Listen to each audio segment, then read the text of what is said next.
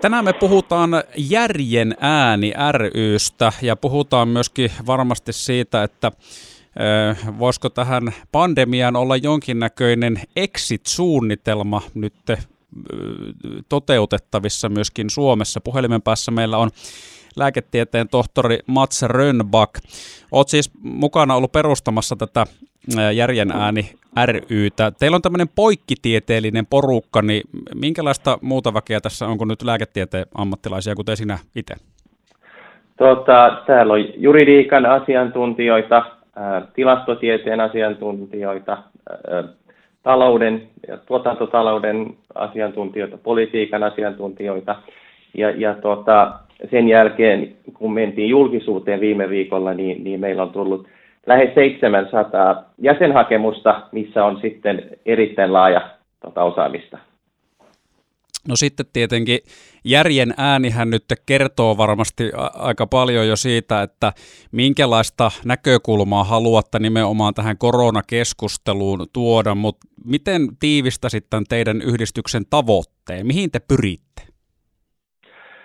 No tota, lähdetään siitä, että mitkä ovat ne meidän arvot, joita haluamme tota, ää, tota puolustaa ja, ja ajaa tässä yhteiskunnassa, niin, niin tota, nehän on pitkälti äh, ihmisoikeudet, demokratia, avoimuus, Suomen perustuslaki, etiikka, sun muuta. Ja tota, meidän näkemys on, että nämä arvot ovat valitettavasti pitkälti unohtunut tässä koronapolitiikassa. Ja tota, meidän tavoitteet on just tuoda tätä järkeä tähän koronapolitiikkaan ja, ja tota, käytännössä käytännössä ne tavoitteet olisi sitten, tota, että näistä rajoituksista luovutettaisiin ja että koronapassista luovutettaisiin ja lopetettaisiin ja että palattaisiin normaalitilaan. Otetaan näistä ekana nyt kiinni tämä rajoituspolitiikka. Oikeastaan semmoinen yleisin perustelu, mihin itse törmää, jos missä tahansa keskustellaan rajoituksista, niiden hyödyistä tai hyödyttömyyttä, niin rajoituksia perustellaan sillä, että meidän on pakko rajoittaa, koska sairaanhoidon kapasiteetti. Niin mitä, mitä sä tähän vastaat?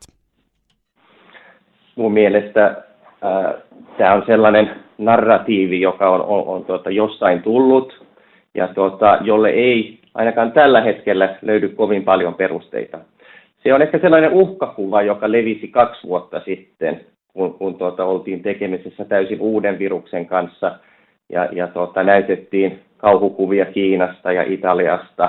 Niin, ja, ja tuota, syntyi sellainen uhkakuva, että t- tässä olla, oltaisiin hirveän tällaisen mörön kanssa tekemisessä, ihan kuin tämä olisi Espanjan tauti tai mustasurma. Ja, ja, ja tuota, se, se jäi elämään se mielikuva tuota, vaikka sitten aika nopeastikin niin huomattiin, että nämä tuota, kokemukset ja datahan ei tue tätä. Eli, eli tuota, väitän itse, että, että tämä on täysin virheellinen käsitys, varsinkin tänä päivänä, kun meillä on valtavarianttina tämä omikron-variantti, joka, joka tota, on vain noin 10 prosenttia, niin, niin, niin vaarallinen kuolleisuudessa mitattuna verrattuna näihin aikaisempiin variantteihin mikä käytännössä tarkoittaa, että, että se tauti, mikä kanssa ollaan tekemisissä tänä päivänä, se on suunnilleen yhtä vaarallinen kuin kausiinfluenssa. Ja, ja, ja tota, sen kanssa ollaan totuttu, totuttu pärjäämään, eikä yhteiskunta on aikaisemminkaan kaatunut siihen. En tosiaan kiellä, ettei, ettei tota, terveydenhuollossa voi tulla tiukka paikka, ja on, on ollutkin. Tota, mutta tämä pitää niin suhtauttaa että meillä on, on, on sitten, sitten tota painetta terveydenhuollossa ää, verrattuna se, että, että tota, suljetaan koko yhteiskuntaa. Ja, ja, ja, ja tota, tää, tätä, tätä ei ole, ei ole tota, minun mielestä otettu huomioon riittävästi. Mutta sanoisin näin, ja jos ihan, ihan tota, luvujen valossa toimitaan, tein eilen itse asiassa anal, tota, nopean analyysin ja, ja, ja todettiin, että perjantaina on ollut Suomessa ää, noin 600 COVID-potilasta sairaalahoidossa. Ja tuota, Suomessa on sit kuitenkin yli 20 000 sairaalavuodepaikkaa, mitä tarkoittaa, että käytössä oli noin 2,5 prosenttia, 2,5 prosenttia sairaalavuoteista tuota, oli COVID-potilainen käytössä. Eli ei kuitenkaan kovin paljon. Ja tämä oli tilanteessa, missä meillä oli kahden viikon aikana yli 100 000 tartuntaa ja todennäköisesti todellisuudessa paljon enemmän, koska ei, tota, testikapasiteetti ei riitä, että voidaan, voidaan arvioida, että, että viimeisen kahden viikon aikana on, on ollut lähes puoli miljoonaa tartuntaa Suomessa ja meillä on 600 potilasta sairaalassa. Tämä tarkoittaa sitä, että on erittäin epätodennäköistä, että, että tuota, tulisi sellainen ylikuormitustilanne, mikä mitenkään romauttaisi tuota, meidän sairaan, sairaanhoitoa.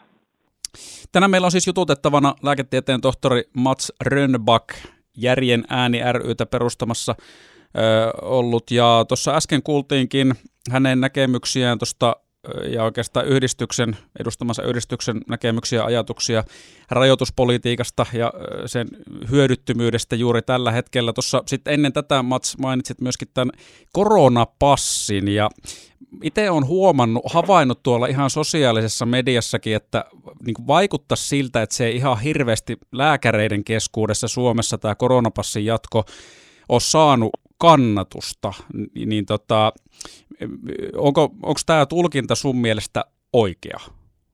Kyllä se on oikea, että tietenkin lääkärikuntakin on tässä asiassa jakautunut, mutta olen itsekin huomannut ehkä sellaisen selkeän trendin, että, että entistä enemmän suhtaudutaan negatiivisesti koronapassiin. No mikä sitten on tämä teidän yhdistyksen näkemys, kun tuossa alussa sanoit siitä, että, että sitä ei pitäisi ottaa käyttöön enää tai ette kannata sitä, niin mihin tämä perustuu? No tähän on, on monta argumenttia vastaan, että, että ensinnäkin ollaan sitä mieltä, että siinä valossa, että, että tota, ollaan kuitenkin teke, tekemisessä suhteellisen lievän epidemian kanssa, niin ei ole oikeutettu ottaa käyttöön tällaisia perusoikeuksia rajoittavia toimenpiteitä, ja, ja eikä varsinkaan tällaisia passin tyyppisiä toimenpiteitä, joka käytännössä on tällainen syrjintäväline. Tässä on monta ongelmaa tietenkin, että syrjintä sinänsä aiheuttaa yhteiskunnallisia ongelmia, ja on eettinen, eettinen, on, eettinen ongelma on olemassa, koska tota, passin myötä ää, ei voida oikein väittää, että, että rokotteen ottaminen olisi täysin vapaaehtoista, vaan, vaan se on jonkinlainen painos, painostetaan ihmisiä ottamaan rokotetta.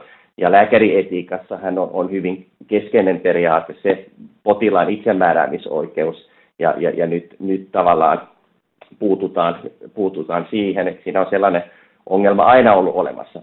No, käytännössä on, on, on tietenkin on vielä niin, että, että kun meillä on taas tämä omikron-variantti, ja, joka, joka nyt on valtavariantti, ja, ja, ja alfa ja delta ja muut ovat hävinneet, niin, niin tota, valitettavasti nämä nykyiset rokotteet eivät suojaa enää tartunnalta.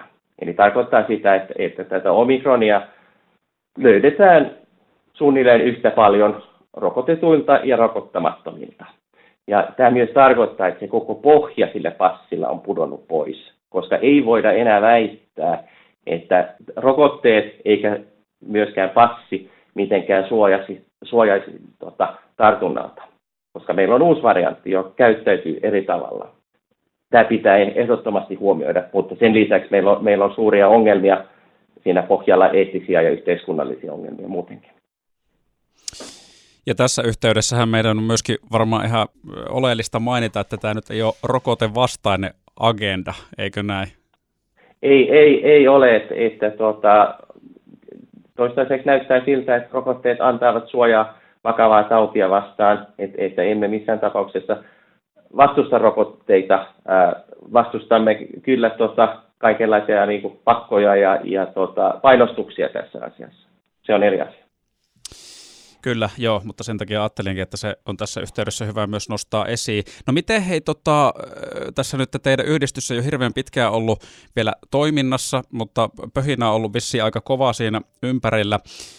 Tässä on parin vuoden aikana kuitenkin aika herkästi ihan Suomessa ja globaalisti heilutettu tämmöistä disinformaatiokorttia tahoille kuin tahoille melkein samaan tien, jos joku pikkusen haastaa tämmöistä vallalla olevaa narratiivia. Niin, niin nyt tässä kun olet puhunut vaikka tästä rajoituspolitiikan hyödyttömyydestä tällä hetkellä, tai sitten siitä, että ette kannata koronapassia, niin onko tätä disinformaatiokorttia heilutettu jo teidän suuntaan? Kyllä kai se on heilutettu ja kyllä varmasti tullaan heiluttamaan. Ö, ollaan kuitenkin sitä mieltä, että, että tota, tai olen henkilökohtaisesti sitä mieltä, että sitä disinformaatiokorttia on kyllä väärinkäytetty aika lailla ja, ja alkaa olla jo vähän sellainen, että, että to, todella huono argumentti väittäisi jotain on disinformaatiota. Meidän tavoite on, on, on nimenomaan perustella meidän näkemyksiä ja kannanottoja faktoilla ja tieteellä. Tietenkin mikään ei ole koskaan ihan mustavalkoista ja, ja olla myös sellaisessa tilanteessa, että, että missä uusia löydöksiä tulee koko ajan ja sitten pitää tietenkin muuttaa omaa kantaa sen mukaan, mitä, mitä löydöksiä maailmalta tulee. Mutta, mutta tota, se, että joku väittää, että et, tota, ilman, ilman hyviä argumentteja, että, että jotain on disinformaatiota, se on mun mielestä niin kuin, aika heikkoa argumentointia. Ihan loppuun sitten Mats Rönnback, niin mikä tämä teidän yhdistyksen, teidän ö, poikkitieteellisen ammattilaisten porukan tämmöinen exit-suunnitelman tähän pandemiaan olisi?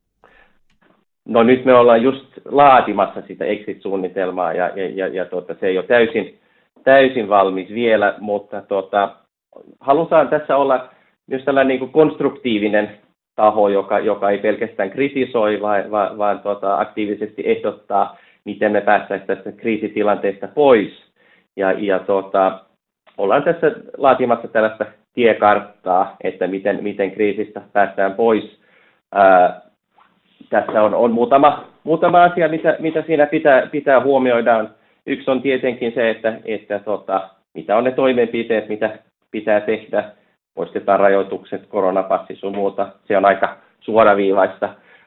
Sitten pitää kuitenkin sitten miettiä, että, että mitä on ne toimenpiteet, millä me kuitenkin voidaan minimoida sen koronataudin aiheuttamia haittoja, koska ei se, ei se täysin vaaraton ole, vaikka se ei ole niin vaarallinen kuin tota, monet ehkä ajattelee. Ja, ja, ja tota, ehkä sitten melkein tärkeämpänä niin kuin ajatellaan, ajattelemme, että, että tota, tässähän on aiheutettu tämän viimeisen kahden vuoden aikana merkittävästi haittaa yhteiskunnalle. Tässä on syntynyt aika paljon epäluottamusta viranomaisiin ja järjestelmään. Tässä on tapahtunut polarisaatiota. Tässä on myös aika moni kansalainen herännyt siihen, että tämä päätöksenteko ja päätöksentekoprosessit tällaisessa kriisitilanteessa eivät todellakaan ole toimineet optimaalisesti. Mä luulen, että tässä tarvit, tullaan tarvitsemaan paljon jälkihoitoa. Myös sen takia, että, että tota, meillä on paljon ihmisiä, jotka ovat syvissä pelkotiloissa ja, ja missä tämä niin sanottu pelkopropaganda on, on mennyt todella ihon alle. Ja, ja, ja tota, meidän täytyy myös auttaa näitä ihmisiä päästämään niistä peloista pois, tajuamaan, että voidaan turvallisesti palata normaali elämään. Ja, ja, ja tota, tämä vaatii sitä, että muutetaan sitä viestinnän luonnetta ja, ja, ja että, että myös, myös käydään tällaisen niin kuin psykologisen prosessin läpi sen luottamuksen palauttamiseksi. Ja, ja tota, tähän, tähän liittyen niin, niin, niin ehdotamme just, että tullaan ehdottamaan, että muutetaan sitä, sitä viestinnän luonnetta ja tavoitteita. Ja, ja tota, yksi ehdotus on, että, että tota, sitten kun tämä kriisi on, ja kriisitila on ohi, niin sitten tullaan tarvitsemaan jonkinlaista totuuskomissiota, vähän selvittämään, että miten tässä nyt kävi ja, ja, ja tuota, mikä meni oikein ja mikä meni pieleen ja mi, tota, mitä voimme tehdä, että sitten ensi kerralla, kun tulee joku, su, iske joku suurempi, suurempi ongelma, niin että, että, että kaikki toimisi vähän paremmin.